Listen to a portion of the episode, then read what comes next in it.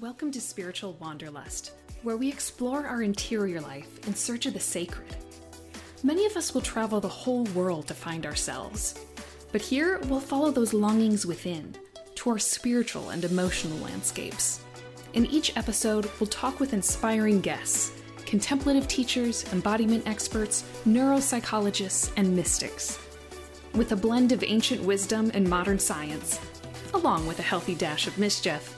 We'll deep dive into divine intimacy and what it means to be whole. I'm your host, Kelly Deutsch.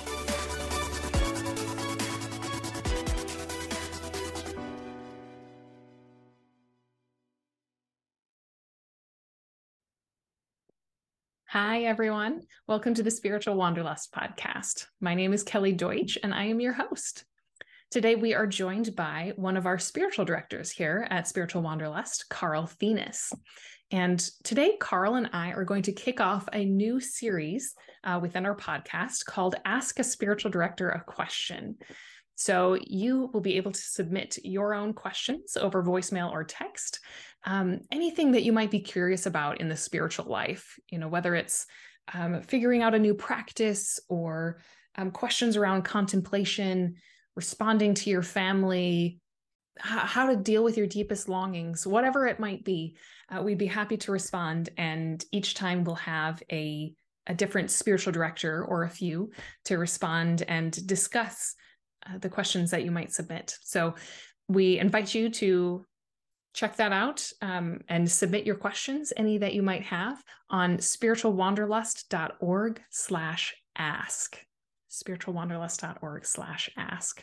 So Karl and I will be responding to a few that receive, we received over text today, um, and we'll have a conversation about each of those. So let's get started. Our first question today is from Amy, uh, and she is wondering about reconstruction. She said, I have deconstructed enough that I am seeking reconstruction at this point and have no idea how to do this or where to seek information. Can you help? Um, Karl, how would you initially respond to this?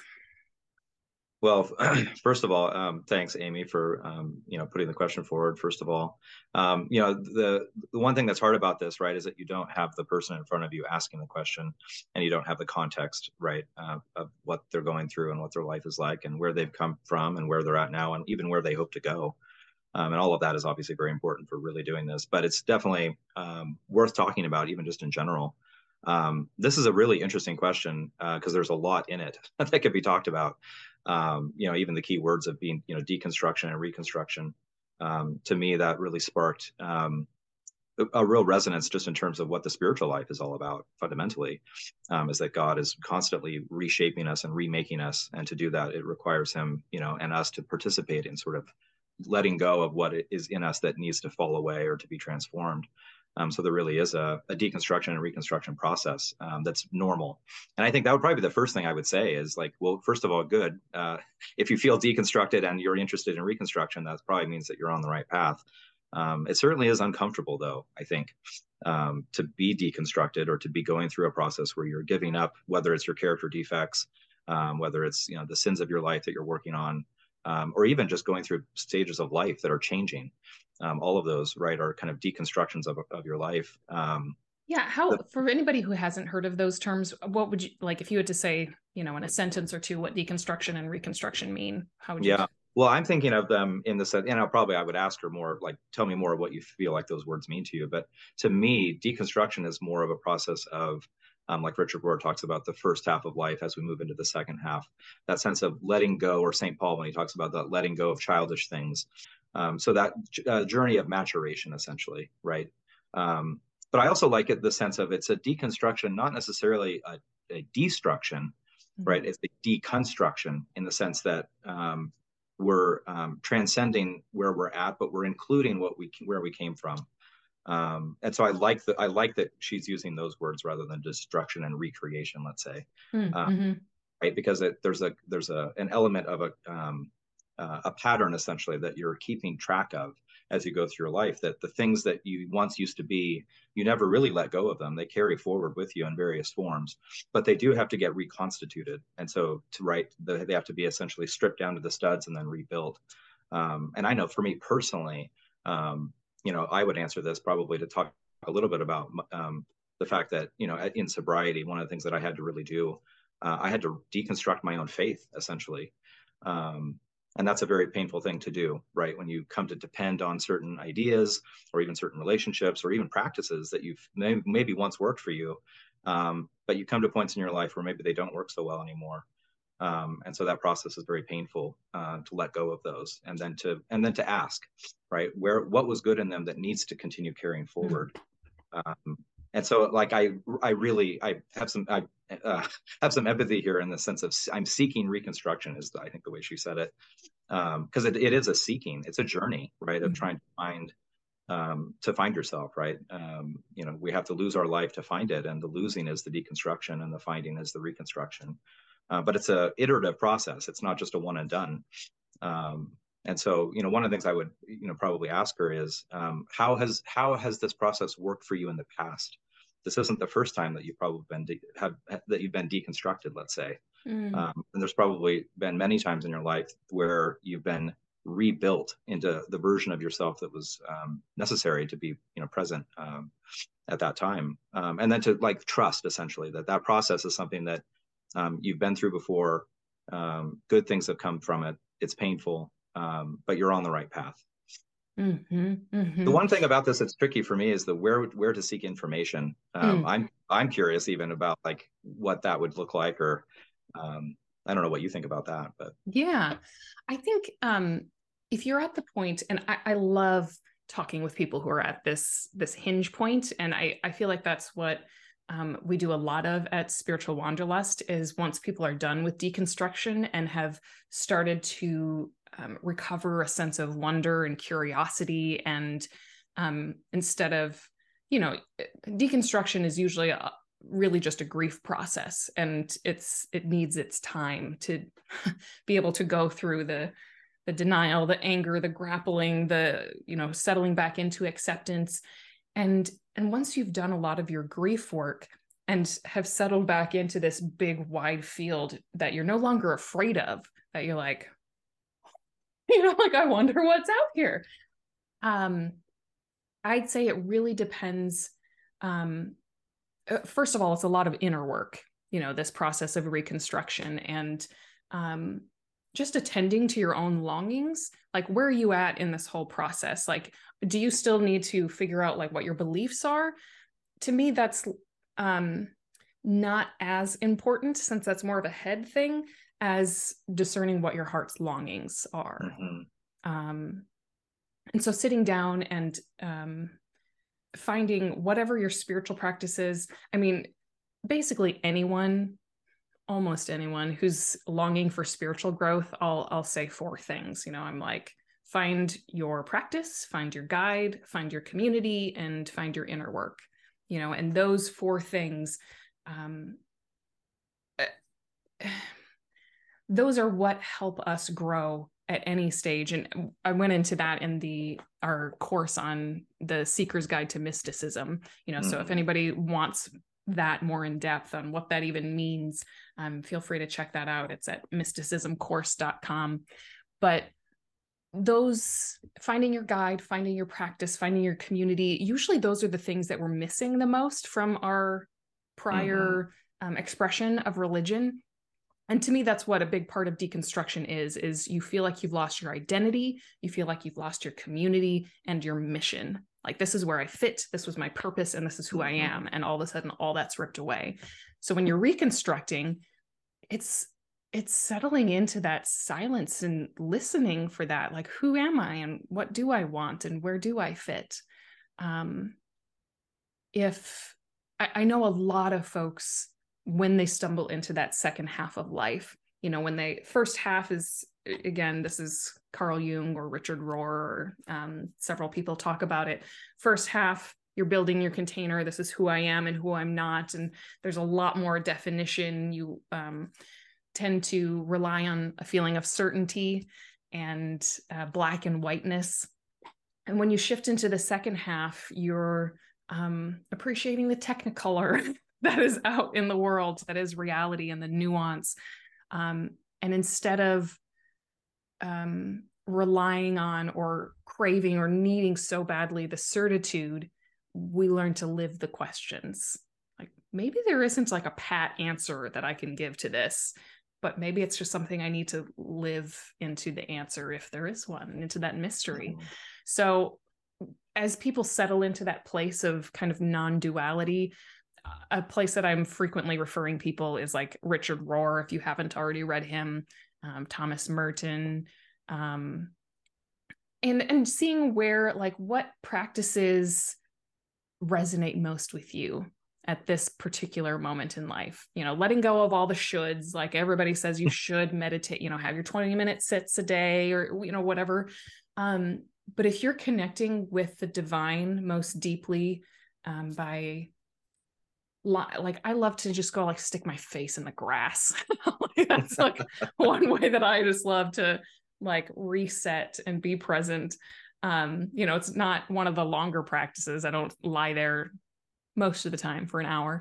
Um, but figuring out what those things are and seeing what bubbles up and walking through that with your guide or with your community. I think those mm-hmm. things are all ways to begin that process of, of reconstruction, um, and surrounding yourself with, with either people or resources. You know, if you want to take a course, if you want to read a book, great, but just make sure you're not doing it solely on a head level.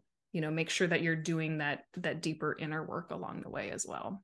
Absolutely. Yeah, that's really well said, Kelly. And I, I really like the, what you emphasized in the sense of, you know, the community aspect, right? There, there's so many parts of this. Um, and it's helpful, I think, sometimes to do an inventory a little bit. Um, and like from an A A point of view, when we talk about the fourth step and we're doing a, a fearless and searching moral inventory, that's usually very focused on kind of, you know, why am I in a meeting? Why is, why have things gone sideways in my life from a kind of a just basic moral mm-hmm. principle view? But when you really get into the work, right, this deconstruction process goes way beyond that. Um, and it impacts not just my actions in this moment, right? It's more of like, who am I living with? Where am I at? What church am I in or not? Mm-hmm. Um, right? What practices am I doing? What practices are we doing um, as a community? Those are all things worth worth looking at. And some of them are in pretty functional order and some of them really are not. Mm-hmm. So, right, the other thing too is to really take a fine tooth comb and really think about, well, not everything has to be deconstructed necessarily, or at least not right now.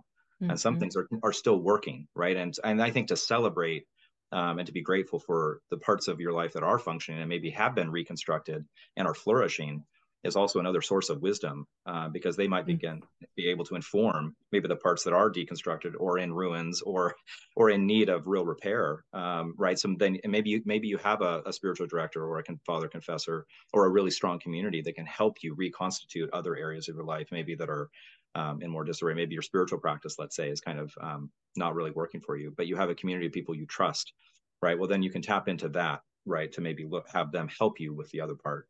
Um, and so for me, yeah, that sense of community, that sense of having a guide or maybe several guides for different parts of what have, needs to be deconstructed and re- reconstructed. You know, I know for me personally, you know, I have an A A sponsor and I have a priest and I have a, a spouse and I have a number of friends, right? And they all mm-hmm. provide different types of input. Uh, not, neither one of them is good for the entire project. Um, because I'm a real project, as we all are, right? And so, you know, you need a lot of different uh, voices, I think. And and like you said too, right? The voice that's in your head, unless you're really on the path to enlightenment, um, is probably not always the greatest voice to be always listening to, mm-hmm. at least right by itself. You need you need something else. Um, and again, it's that combination of your own experience, your the practices that you embody in the world, um, and then, right, the community and the guides that you have around you. And then to be willing and to be curious, right, to engage with those. I think a lot of us have some of those resources available, but we are either afraid to tap into them, we're afraid to be vulnerable in them, um, right? And I think that's sometimes part of what has to be deconstructed is our ideas mm. around what that should look like, what that's going to be, or what the what's maybe holding me back, me back from being able to um, to give and receive in those environments in a way that would actually, you know, help my reconstructive process uh, to mm-hmm. really flip. Yes, I think it's really important. I mean, as you said, there are different people who um, are able to offer wisdom for different aspects of our life. And I think it's really important, especially if you've experienced any religious trauma, to make sure that you have either a therapist or, you know, someone, mm-hmm.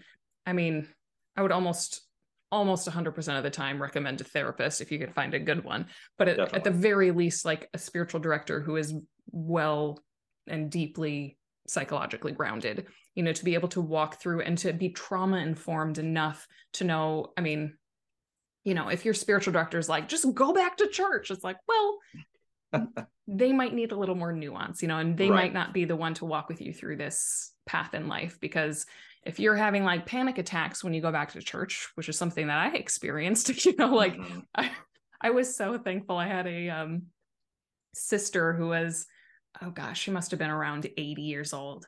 Um, you know, so had lived through Vatican Two and, you know, all the kind of crazy hubbub in the Catholic Church.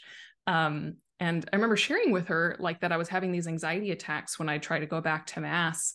And she was like, she just looked at me. She was like, don't go, you know? And I was like, oh, right. Yep. She's like, do you think that's what God wants for you? Like, to go to mass and have a panic attack. I'm like, oh, oh yeah. Why did I think that that's so important? You know, but it was just, again, something that was left from my, my earlier identity and practice. I mean, that was just so much part of who I was and how I lived my life, that to shift that sometimes took somebody from the outside to say, like, maybe we need to look at this, because mm-hmm. that might not be good for your spirit body person um, to continue whatever practice. And, and some people are able to continue in their institutional religion just fine, you know? Mm-hmm. So it really depends on what's going on with you personally. Um, if there's some significant trauma there that needs to be processed and worked through, um, whether or not it includes some sort of institutional practice. Um, right. So, yeah, we need to be able to, we need to be able to say yes enthusiastically to whatever it is that we're doing. Mm-hmm. And I think so many of us d- don't, right. We're either grudging participants in things that we don't either don't understand or don't, or aren't really working for us. Um, or we're too afraid to just raise our hand and admit, like, well, maybe I should, let's say, be doing this or feeling this or thinking this, but I can't, or I don't right now. Mm-hmm. And I need to, it's important to explore maybe why that is, um, mm-hmm. in a spirit of forgiveness and, and curiosity, like you said, mm-hmm. um, because whether you should or not is irrelevant. What's really important is what, what you're capable of and what you need to be doing right now. And what you might need to do right now is, like you said, in some cases, is strategically retreat mm-hmm. to a position in humility in some ways, right? To admit that, well, whether this is something I should do or not, I can't right now. Mm-hmm. And it's really important that I do the work to be deconstructed and reconstructed, such that when that opportunity or that obligation or whatever it is that, right, comes uh, to us, then we're able to say yes to whatever part of it we can say yes to. Uh, like God says, you know, he wants a cheerful giver, not just a giver, right? Mm-hmm. And so that that sense of cheerful cheerfulness, and I would say even joy, right, of, of moving towards um, those uh, actions and, and activities. Um, if we can't do it joyfully, then we probably should admit that we're not ready yet.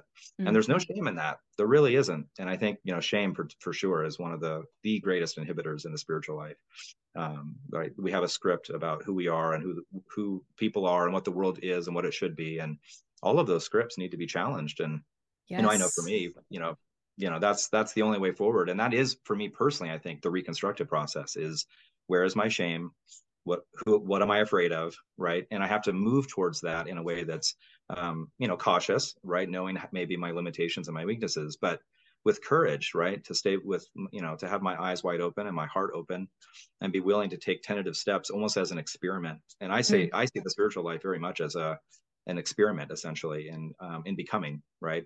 And that, because it's an experiment, you're going to have to go through deconstructions and reconstructions all the time. As you're getting new input, you're learning new things, and parts of you that used to work now have to fall away and make yes. room for something maybe bigger and better. And that's, you know, that's literally the process. That's actually how it works. And I think a lot of people don't know that necessarily, or they think that it's a box checking exercise, or that it just comes magically. And that's not necessarily true. I mean, it's um, it's a daily, it's a daily process that has mm-hmm. to be engaged with our entire being.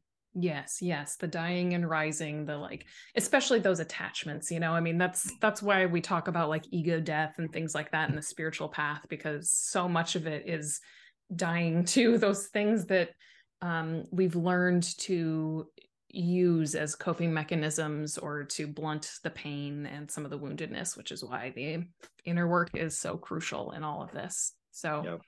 yeah, so resources. I mean, I would say start looking for a guide if you don't already have one. Um, you can find one here. Spiritual Directors International has a huge directory. Um, find your community, find your practice, find your inner work. And again, there's more resource, resources on that um, on our website or um, mysticism course dot com. So feel free to check that out. Uh, our next question, we have um, a question from Judith, and she says, my ambition and dream is to become a Carmelite nun, but it is not easy to achieve, especially with long-term health issues. How can I spiritually be healed or even achieve my hopes and dreams? Hmm. Where would you start with that, Carl? Boy, that, that's a painful question in many ways, um, right? Because our vocation, the sense of what we're called to do and who we're called to be in the world is Um, is one that ed- everyone who has any spiritual sensitivity really feels at some point, and, and in some cases for long stretches of their life, really wrestling with. Um, and I think, you know, one thing is, and I'll, I'll get to her question in a minute, but one general thing I think I would say about this is that um, as I was listening to the question, I was thinking of um, Augustine's quote about do, or no, I think it was Benedict, like do what you're doing, right? Mm. Be where you're at. There's something I think that we've, um, and whether you're Catholic, I mean, there's, I think every group has their own version of this particular sure. A mistake, which is that they put forward a sense of what a good Christian or a good spiritual person should be doing in the world. And then there's this implicit sort of assumption that if you're not moving in that direction or haven't achieved that type of work, let's say, yeah, um, you're missing the mark. And, you know, and I know for me growing up as a Protestant, it was being an, a missionary, let's say, and I didn't want to be a missionary. I had no interest. Uh, I didn't really have any skills, particularly at that time, for any of that kind of work. And so I always, I felt right, that I, I I felt like I should have that dream or that ambition, mm. um, and I felt a lot of shame about not wanting to pursue that and feeling like God was disappointed in me in that way. Um, and I'm not saying necessarily that Judith had Judith had that as it relates to, let's say, monasticism, but um, so that's one thing I think to look at is to hold our vocations lightly or our dreams, you know, and be willing, right, to go where God takes us, um, which is so clear from Scripture that you know um, the thoughts and ambitions and plans that we have when we start out and even as we're moving forward often get shifted and changed. Um, I think of Jonah a lot in that regard, right? He had a vision for what he wanted to do, and he, you know, he knew what he was supposed to be doing, but he couldn't do it.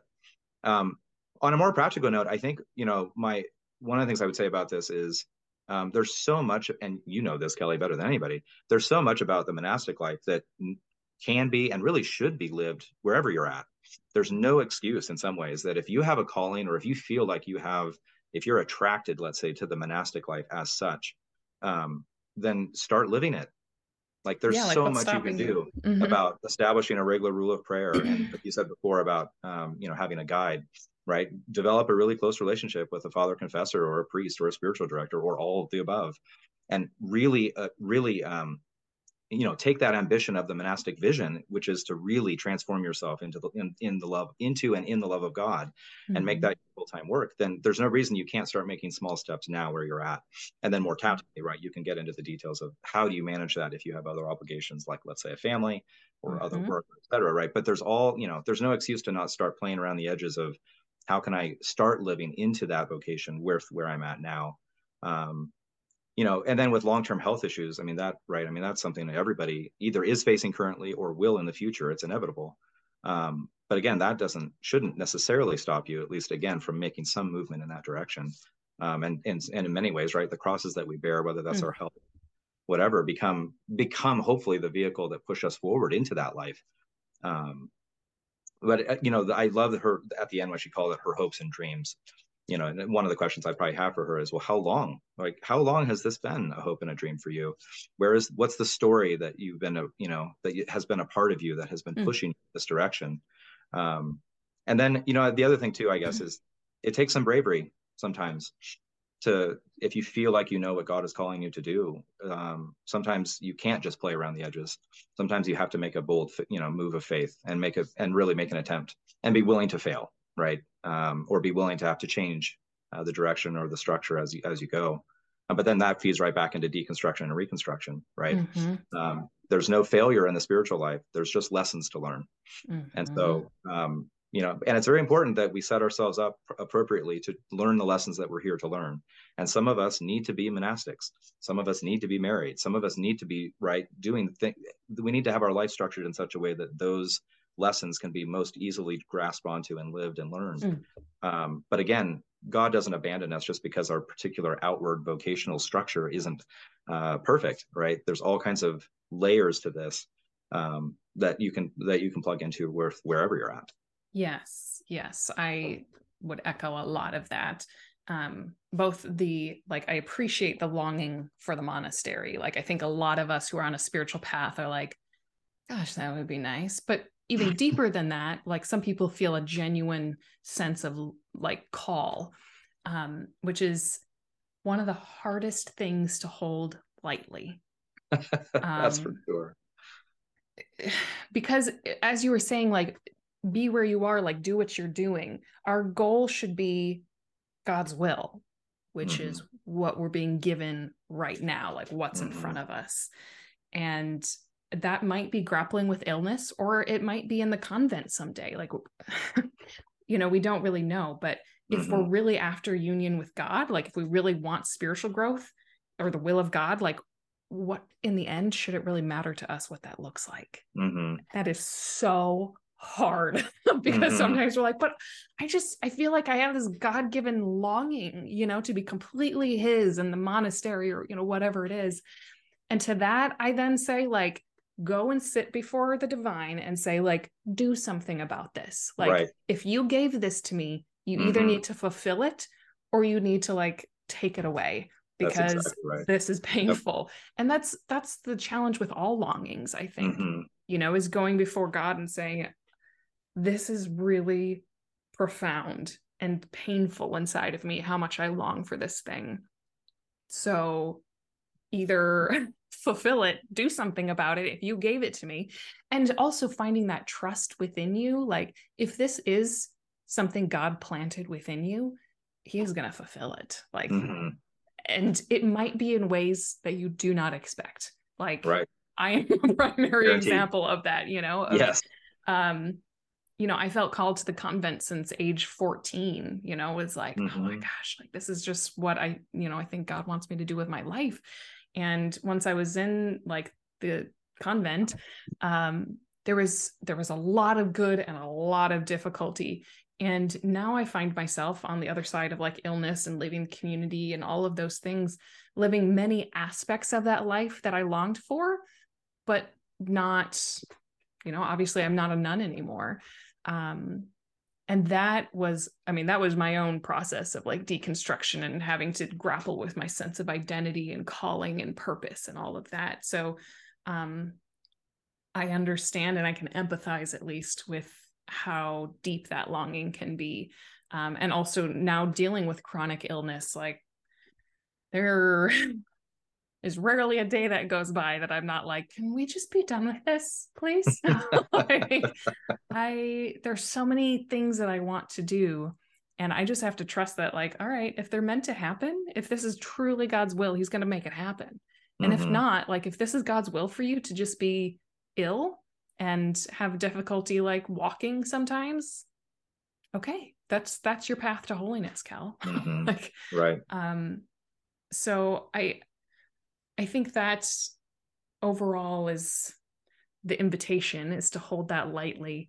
Um, but I think there's also there, like we said earlier, the, the invitation to doing your inner work. Like, mm-hmm. what is it that draws you about the convent? And to right. look at both the bright and happy reasons, as well as the, like, not so, mm-hmm. um, the, the reasons that you'd rather just like keep in the closet, you know? Um, it's, it's easy to long for like a sense of community and belonging, a rhythm of prayer, and to just have that radical life of being all in. Um, but oftentimes underneath that, there is also the like fear of being lonely or wanting to get away from the chaos of your job mm-hmm. or, um, feeling not enough as I am. And so I want to yeah. do something radical to feel like I've, I'm enough. I've done this big thing and I, I'm okay. I'm good. Mm-hmm. I'm lovable, whatever, you know, our, our kind of core lie is. Um, like I, when I, um, when I entered the community, like, you know, I was like, I feel called here. Like, this is definitely something that is my vocation. Uh, I had no idea that I had a sense of like spiritual elitism, like blended into that mix. You know, it wasn't really until after I left when I was grappling with things so much. And, um, I think it was my best friend who asked me, you know, um, what was wrong with being a layperson. And what came out of my mouth was, because then I'd be just like everybody else. And I was like, oh, I did not know that was in there. Like, okay, okay, that's, that's something I need to deal with and address and heal, you know? And that was something that, that Judith asked about, is like the, the healing process. And I think a lot of that is yeah. in doing your inner work and addressing, like, even you might still have a genuine call to religious life, yeah. but sometimes the, the painfulness of it has more to do with our attachments and, um, and wounds that yeah, need healing absolutely. and addressing. Yeah, that long, that sense of longing is a little bit of a double-edged sword in the spiritual life, mm-hmm. right? It is partly how God woos you forward into becoming, right, closer to him and to becoming more of who you really were meant to be. But it's always, it always means that you're carrying yourself forward, which means your weaknesses and the darker sides and, and um, like you said, the motivations for why you might want something to begin with. Um, and even if you want something that's good, um, It, not all of your reasons necessarily are super pure. And the longing, I think, itself is part of how God purifies you in that. Mm-hmm. That is the spiritual healing that you're seeking, which is to to make sure that that longing isn't um, isn't for anything other than him, fundamentally. Mm-hmm. Uh, but but it, very few of us want God for himself. We want God w- and something else, right? Like C S. Right. Lewis, Christianity and, or right, there's always an attachment that we're carrying forward. Um, and from an, you know, like an addic- addiction recovery point of view, that's exactly how it works, is that, you know, healing your addiction, it, it usually what you really wanted was God all along. The, the drug or whatever it is that you became addicted to was, was something that had to be let go of. And it's the thing that, it's the reason you're in recovery, mm. but fundamentally your longing is for union with God, right? And to be of service to, to the people around you, and to be, and to be filled with the love and joy that you really Um, that you know you were called to live, to be, you know, to, to live out and to be in. Mm-hmm, mm-hmm. But those substances, right, that trick us, right, that are idols, essentially, um, they're what have to be deconstructed out of us. But the longing itself is this thing that never really goes away. Mm-hmm. Um, it's constantly being purified. Um, and yeah. like you, yeah, and that's why it's so important to to stay diligent in your practices and in your, in, in, in your inner work, so that you can more carefully understand, like, why it is that I want something, or what what is it about it that I want. Yes. Um, and to be really clear with yourself. Um, and then, like you said, I, which I loved, which is that you constantly take that back to God and you make it his responsibility, um, right? Because if he gives you this body and this life and these longings and this desire and this personality and, right, everything that makes you who you are, that leads you into wanting something deeper and more, Um, then, then it's his responsibility to walk with you. And I think, again, sometimes in the spiritual life, we get so depressed and bogged down. And I think part of it is a script that leads us to believe that it's somehow our responsibility to climb out of that, to find it on our own. And that's not true at all, right? It's, it really is a partnership.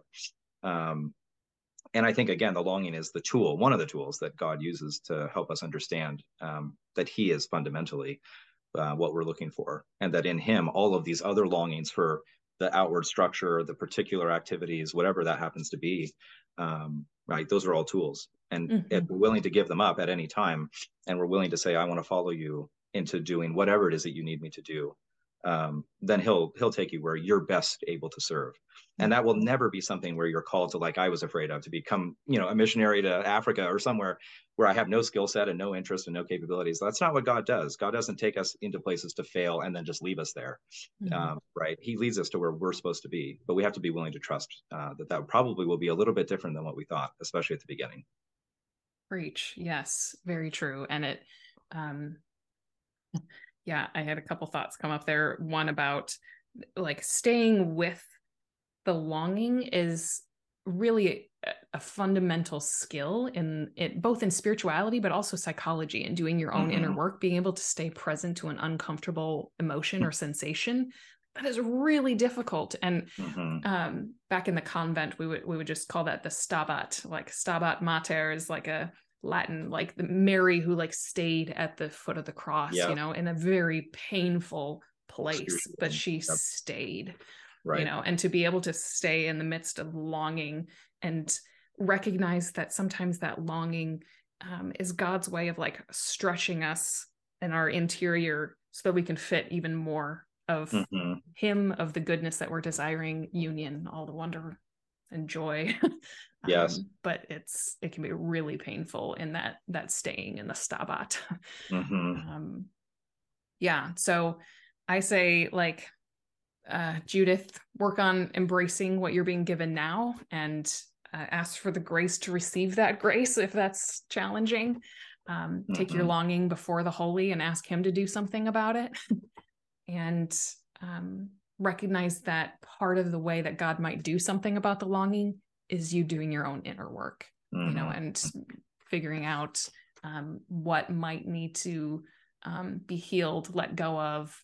Um, in the grand scheme of things, it's not like the whole longing is, you know, a wound or something. It could be, but it um, is almost any sensation, longing, uh, thought, desire reveals something deeper. So those are just our, our threads, our starting points to pull upon and see what, what else is underneath. Absolutely. One other real just practical piece of advice I would probably give Judith would be, um, given her, you know, depending on her station in life, Um, and particularly as it relates to monasticism, is that there are a lot of monasteries that will allow you to come and stay for a week or two, and even have programs where they allow you to essentially be in, in a novitiate sort of mode, mm-hmm. maybe for several months at a time, or six months on, six months off. Um, I spent quite a bit of time at a Trappist monastery when I was young, and there were all kinds of, you know, opportunities to essentially experiment essentially with the monastic life, knowing that you could essentially retreat at any point. Um, because again, you know, that that's particularly in terms of monasticism, that's a long process of discernment to determine if this truly is the path that you're called to, because it's a fairly austere and, and, you know, difficult life.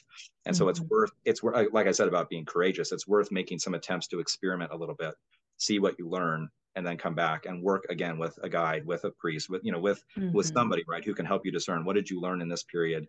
What's now, what are you seeing now after that experience, both good and bad, about yourself and about the environment? Um, so there's a lot you can learn, again, as you push forward a little bit, as you play with God, as he's leading you forward. Uh, it's not just an arithmetic, you know, two-dimensional thing. It's a, yeah. it's a, it's a journey that has many tendrils. Um, yes. and, so there's no, and there's no, again, there's no shame in, in, you know, moving in that direction and then maybe finding that you need to go in a different one.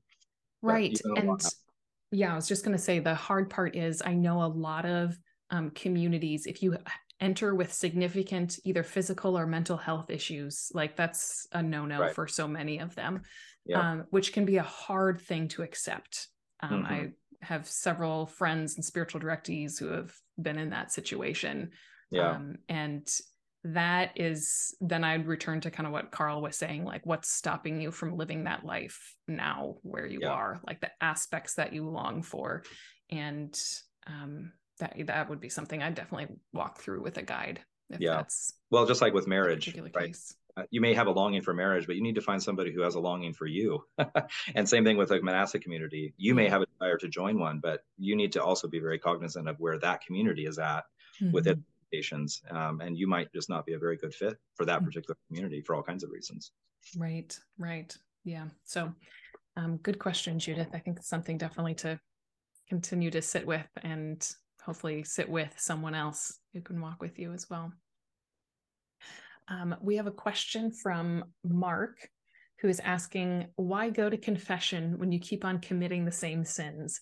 Isn't it like a broken record for God? It keeps playing the same thing over and over.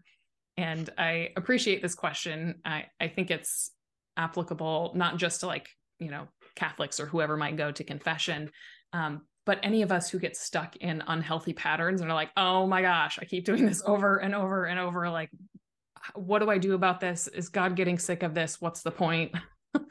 um, and I, I think that also um, lends itself to the, the bigger question around addiction, because we get addicted to actions, and it doesn't have to just be alcohol, drugs, pornography, whatever. It can also be whatever it is, like binging on our latest like Netflix series and avoiding your family or snapping at them when they interrupt you, or, you know, a whole host of things. So, um, Carl, I know you have lots of, um, experience and love and wisdom for the twelve step um, movement. So, um, what would you say, um, to Mark? Yeah. Well, first of all, like, I really appreciate this question from Mark. Um, I mean, it's a question that I think you hear a lot. And I know, like, I, I feel this question a lot myself. Um, the I think my initial answer would be a, a number of things. One is that uh, having to confess the same things over and over again is very, very good for your humility. Uh, it keeps you grounded, again, in who you really are and where you're really at. And if you have a habitual problem, it's very important to ex- to really accept the fact that that's what it is. And like, you know, from an A A point of view, absolutely. I mean, that first step of admitting your powerlessness over uh, the substance is the backbone of the entire program. Mm-hmm. Um, and there are a number of people who, um, you know, there are some people who come into the into a twelve-step program and they're able to quit cold turkey with the initial reason why they're there. But one of the things we talk about all the time in the program is that, you know, sobriety is not just this the uh, abstinence from a substance. That's just the starting point, right? Mm-hmm. The real work is in the, the emotional sobriety that you need, yes. um, right, to really do the inner work. And that those are the addictions actually that are fueling your substance abuse. Your substance abuse is just the tip of the iceberg. It's the most public display of your yeah. inner life, and it's and it, you know, sometimes it's, it's a very specific type of Um, symptom that needs a very specific type of program. But the real work is underneath the water. And that is something that doesn't change overnight. Um, and we talk all the time about, you know, the twelve steps are not just twelve linear steps where you complete them and again, you check them off and you're done. There's a very, you know, circular process. It's a spiral dynamic where you go back over and over again, back to the steps where you redo that searching of fearless moral inventory. You're in, and in step ten, we talk about, um, admitting when you're wrong, you know, promptly admitting when we're wrong. Well, promptly assumes that it's going to be done immediately and that it's going to happen re- repeatedly. Um, so first of all, I would say there's, first of all, there should be no shame in, in realizing that what I'm confessing, what I know that I did today, I need to confess tomorrow. And tomorrow when I confess it, I know full well that the chances of me committing that two days from now are very high. Um, that shouldn't be an impediment to going. That should actually drive you to, to go. Um, in the same way that if you had a medical condition, Um, you might need to see the doctor many, many times. You might have to have surgeries many, many times um, because that's just literally the way you get healed. Um, you know, the second part of his question had something to do around, uh, isn't it a broken record uh, for, for God to hear that? And the answer is no. Um, it's a broken record maybe for you to listen to yourself. And that's, I think, part of the humiliation uh, that's important to your spiritual development is it is a little humiliating to realize that you are a broken record a little bit on some of these things. Mm-hmm. Uh, but again, from a recovery point of view, when we talk in step five about um, we admitted to ourselves, to God, and to one other person, the exact nature of our wrongs, that exact nature is something that has to be explored. It's not just about the one time that I did something naughty, let's say, or that needs to be right. It's I, I, I'm, I'm in a program where I'm really exploring the exact nature of my wrong. Mm-hmm. And I, and that's going to take a very iterative, you know, iterative process of exploration where I'm going to be able to see some parts of it now, but some parts of it are going to be hidden from me. Um, and maybe for my own good, because God can only show me what I'm able to bear. Um, and so there's this sense of which we're digging, right? We're tilling the soil, and and and so it's a it's a patient process of mm-hmm. what am what am I capable of noticing today that I'm willing to give back.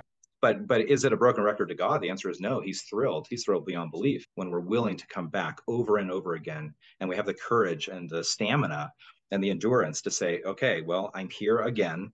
And this is happening again, mm-hmm. but maybe there's something about it this time I can see differently, or I'm willing to actually give back to you in a way that maybe starts the healing process uh, at a more deeper level. Um, so first of all, yeah, I mean, I would just say that, that are, there's no broken re- broken record element to this whatsoever. Mm-hmm. Um, you're playing the same beautiful song, if you want to think of it that way, in terms of the metaphor. Um, you know, it's just, it, it needs, it has to be done that way. What would be an example you would give of like an addiction that's underneath an addiction? Oh, I mean, a lot of it has to do with like what I would call emotional sobriety. Mm-hmm. And like, I think you brought, brought up the point of um, like the way in which you respond, the triggers, let's say, that have you, that, that feel like they elicit a knee-jerk response from you. Mm-hmm. Uh, absolutely. And I, I know from an addiction point of view, um, you know, by the time you get into a point where you're really addicted to a substance like alcohol or, or drugs, you have so many other emotional addictions um, that it, there's a lot to work with there. There's a lot of anger. There's a lot of resentment, a lot of resentment usually. Mm-hmm. Um, because resentment tends to be the key emotional triggering element that usually creates uh, an addiction to, to a substance. So that's mm-hmm. one thing, is that the, the resentments of your life are um, telling you a lot about who you probably are and what you re- really need to work on. Uh, but there's a host of things, right? Um, And that takes work. And so like even in A A, if you have a really good sponsor, they, as they're walking you through the steps, they have you do some pretty serious journaling and some gritting out of these are the things that are happening, and this is how I respond, and then this is how I feel, right? Mm-hmm. And and actually really starting to look at, where is my part in this? Because another thing I think that gets us tripped up is that a lot of people sometimes come to confession and they're confessing everyone else's sins, right? So um, and that's not a good thing, right? You need to be able to you need to be able to fo- be able to focus on, where is my part? But to do that in a way where you're not triggering yourself is really difficult. Mm. To really parse through, okay, this event happened and then this was my response. If you have a good sponsor, if you have a good spiritual director, they can really help you figure that out, so that then when those events that trigger you occur, you have the space from them and the space from your own reaction to be able to do two things. One is that you take responsibility and accountability, and you go to confession if you need to for the part that you need to own, that where you're contributing to the madness, let's say. Mm-hmm. But then on the other part, if it's driven by circumstances or by other people or or right by things that you need to have the serenity serenity to accept, um, then you are you're able to do that, and you give them back to God. And again, as you do that work, as you are able to essentially live out the serenity prayer of accepting the things that you can't change and doing something about the things that you can, then that's where the peace and the joy and the true sobriety mm-hmm. comes, right? So that you, when then let's say in, in Mark's case, if you go to confession, you're able to actually dial in and figure out, this situation happened, this was my reaction to it, and that reaction comes from these specific parts of me that need to be healed, or this particular shame in me that needs to be expressed. Mm-hmm. Um, and again, that starts to not feel like a broken record at all, even if it's about the same action. And I think that's one of the things too, is that again, a lot of our um, ideas about confession are very surface. They're very much based on the exterior behavior or the last thing you did that is most obviously bad, let's say. Mm-hmm. And obviously that's a great place to start if you're going to go to confession, is the naughty part at the end. But there's so much that's happened before you get to the point, let's say, of picking up a drink or of doing something that elicits, uh, that is, a, let's say, a moral transgression. Um, that's where the, re- the real work is in that part. Because by the time you get to the part where you're taking the, the drink or hitting someone or whatever it is that you've done that's wrong, I mean, that it's almost too late for you at that point, because again, those triggers and those reactions and those scripts have essentially betrayed you up to the point where now it's inevitable mm-hmm. that you're going to do something bad. Um, and yes. So again, you have to backtrack. You have to figure out, who who was I ten minutes earlier? What did I hear last week that set me in a bad mood? You know, all of that has to be, and that that really should be what you're bringing to confession is, I indulged in this thought two days ago and I stewed in it like Cain. Or right. Mm-hmm. And I lived in it and I let it breed. And then when this trigger happened, well, then I did this thing. Well, mm-hmm. and again, I'm sorry for doing that thing. But what I'm really sorry about is the fact that I chose, right, in some way, in a way that right. I see now that maybe I didn't see then, to engage in it such that it led to this. And, uh, you know, and again, from a recovery point of view, this is the work we do with addicts is that, and that I had to do when I was in sobriety is, um, if I don't get a handle on exactly why I want to drink at this level of depth, I'm going to drink again. And if I drink again, I'm going to die. So it's a very stark life and death kind of scenario where you have to get real uh, serious about, well, do I want to die or do I really want to do the work? And those are both deaths. Those are both deconstructions, as we talked about. Um, and I think that's one of the joys of the spiritual life fundamentally is that you, you're going to get deconstructed one way or the other, but you do get to choose the way in which you participate in that. And I think, mm-hmm. again, you know, if you embrace that, you know, like Mark was asking about confession, it's such a beautiful tool. Uh, it's an essential tool from a recovery point of view. That's step five, just completely. Um, but it's in, I think it's from a, you know, j- just general spiritual point of view, there's very little progress that, that you can make without being willing to admit to you, first of all, to yourself about where you're really at, being willing to admit to your higher power of where you are and where you'd like to go, which is towards him, hopefully. And then third, you have someone else in your life that you're being one hundred percent honest with, at least about this issue, if not everything. Um, but if you can find that, if you can be one hundred percent honest with one person and get all of those things aligned, then the promise is, and this is true from a recovery point of view, the promise is that you will be healed. It might not be today. It might be, right? It might take several, you know, moments of this, but it's going to happen. Um, And so, again, to me, I think God is thrilled beyond belief when we're willing to try to admit something that's true about the reality that we're in, because that's literally the only way. Mm-hmm, mm-hmm. Yeah, I, I think that's so critical to underline that. Um, I feel like, I mean, we sound almost like a broken record talking about inner work, like do sure. your inner work, do, do your, your inner work, work yeah. you know, but that's, that's really where all of this comes from. You know, we're just looking at like the tree that you can see on top of the soil, but underneath there are so many roots. Mm-hmm. you know, or I mean, in the cases of like attachments, if you want to call them sins, whatever, your weaknesses, your addictions, your, those attachments, those are the smoke, like the fire is somewhere mm-hmm. else. And you got to right. go figure out where that fire is. Otherwise, if you keep on bringing the smoke to confession or to, you know, to whoever it is, your therapist, you're like, I keep on smelling this smoke. Like, well, okay, well, let's figure out where the fire is. Okay. Cause mm-hmm. otherwise, like, there's not a whole lot you can do. like, right. you know, you can, whatever, try to put a like wet blanket over everything so you're not breathing it in, but like, that's not putting out the fire. And yeah. so just like you were saying, I mean, whether it's, um, you know, you can't, you feel like you can't stop yourself from like looking at pornography, or like, you just keep on snapping at your family, like losing your patience constantly. And that's not the kind of person you want to be. Like, what is prompting that? Like, take that step back, just like you said, like by the time you reach that moment, like there's a lot that's gone into that. Like, mm-hmm. okay, you're snapping at your family because you're trying to like watch T V and they keep on interrupting you. Like, okay, we'll take another step further. Like, why do you, why is this T V so important to you right now? Like, are you super stressed out about work? Like, do you need to actually learn how to set boundaries at work? Because like, you know, you're being overtaxed, or do you need to learn how to express your needs to your partner and your family differently? So that's like, hey, I'm really overwhelmed. There's a lot going on right now. And I need to find a way that I can just have some decompression after work where I'm not interrupted. You know, it's like what all needs to happen so that I am taking away this occasion um, where the trigger might come up. Like, what is it that I have um, influence over, you know? Um, and part of that is like, yes, I can control whether or not I snap.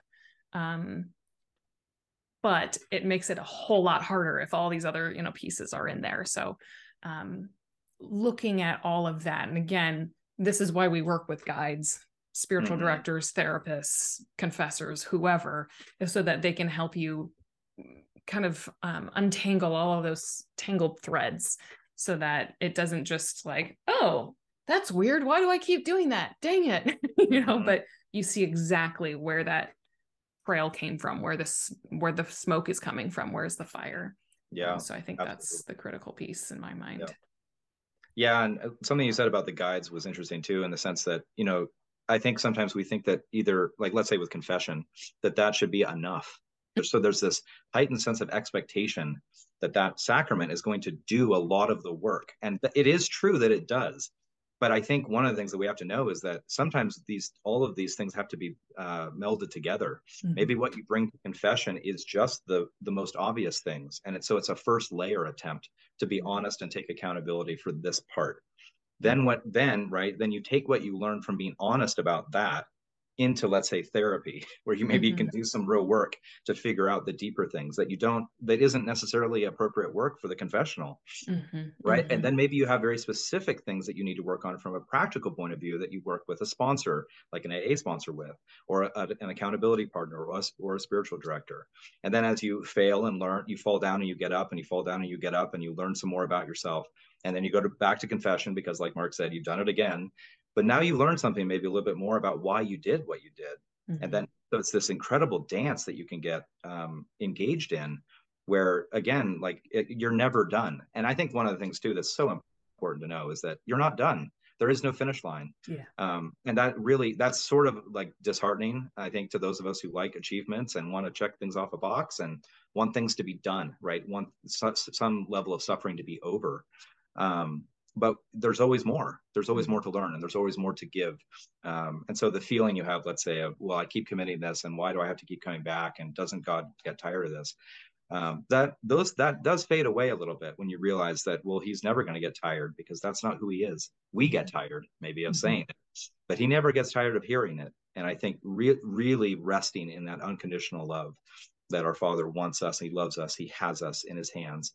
And that he knows where we're at. He knows that we're made of dust, and he knows our, our brokenness. That's why, right? I mean, that's that's literally, you know, mm-hmm. that's part of what drives his love forward, is that he knows that we need him so much. Mm-hmm. Um, and so as we can rest into that uh, unconditional love and let the, go of our shame about not living up to our expectations, or our parents' expectations, or all of the, the scripts that we have, um, mm-hmm. it becomes a real joy to participate in this. Um, yes. Sure. Yes. I, I like that. I, I was reminded of um, Saint Therese, who would often, you know, use various images of like a child falling down, like as a remedy for those of us who tend to beat ourselves up for messing up again, like, oh my gosh, I did it again. And yep. she's like, you're like a three-year-old or maybe one and a half, you know, like if you're trying to get up the stairs and you stumble, like, yeah, it's okay. Like, be okay with yourself. And mm-hmm. like your, your parents are going to be just fine. Don't worry yeah. about them. Like this is, they know that you are small and that you're going to trip probably regularly, like you're learning. And that's just how you're going to be for the rest of your life. Like, yep. Like the Psalm say that as a, as a father pities his children, so does the Lord pity those who fear him. Mm-hmm. You know, yes, he loves us that much. Yeah. Yeah, absolutely. Well, thank you, um, Carl, for exploring some of these questions with me. And thank you, um, Amy and Judith and Mark for uh, submitting your questions. Very lovely to be able to explore those together. And anyone who's listening, please submit your questions as well. We'd be happy to hear from you and um, hear what your questions and curiosities and struggles might be, um, and walk walk through those with you. So you can do that at spiritual wanderlust dot org slash ask. And we'll have that link in the show notes as well. So thank you so much for joining us. And Carl, I appreciate you sharing all of your wisdom. Yeah. Thanks, Kelly, for having me. Appreciate it. Yeah, absolutely.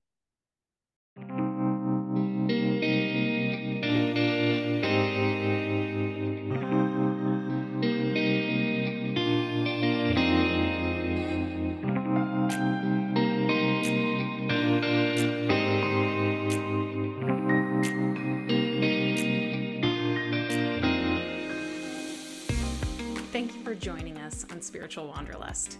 If you enjoyed today's episode, consider leaving us a review or sharing it with others.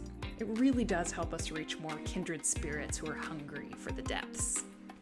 To learn more about what we're up to, or to access our free resources for spiritual growth, visit us at w w w dot spiritual wanderlust dot org. May your days ahead be spacious, sprightly, and surprising. See you next time.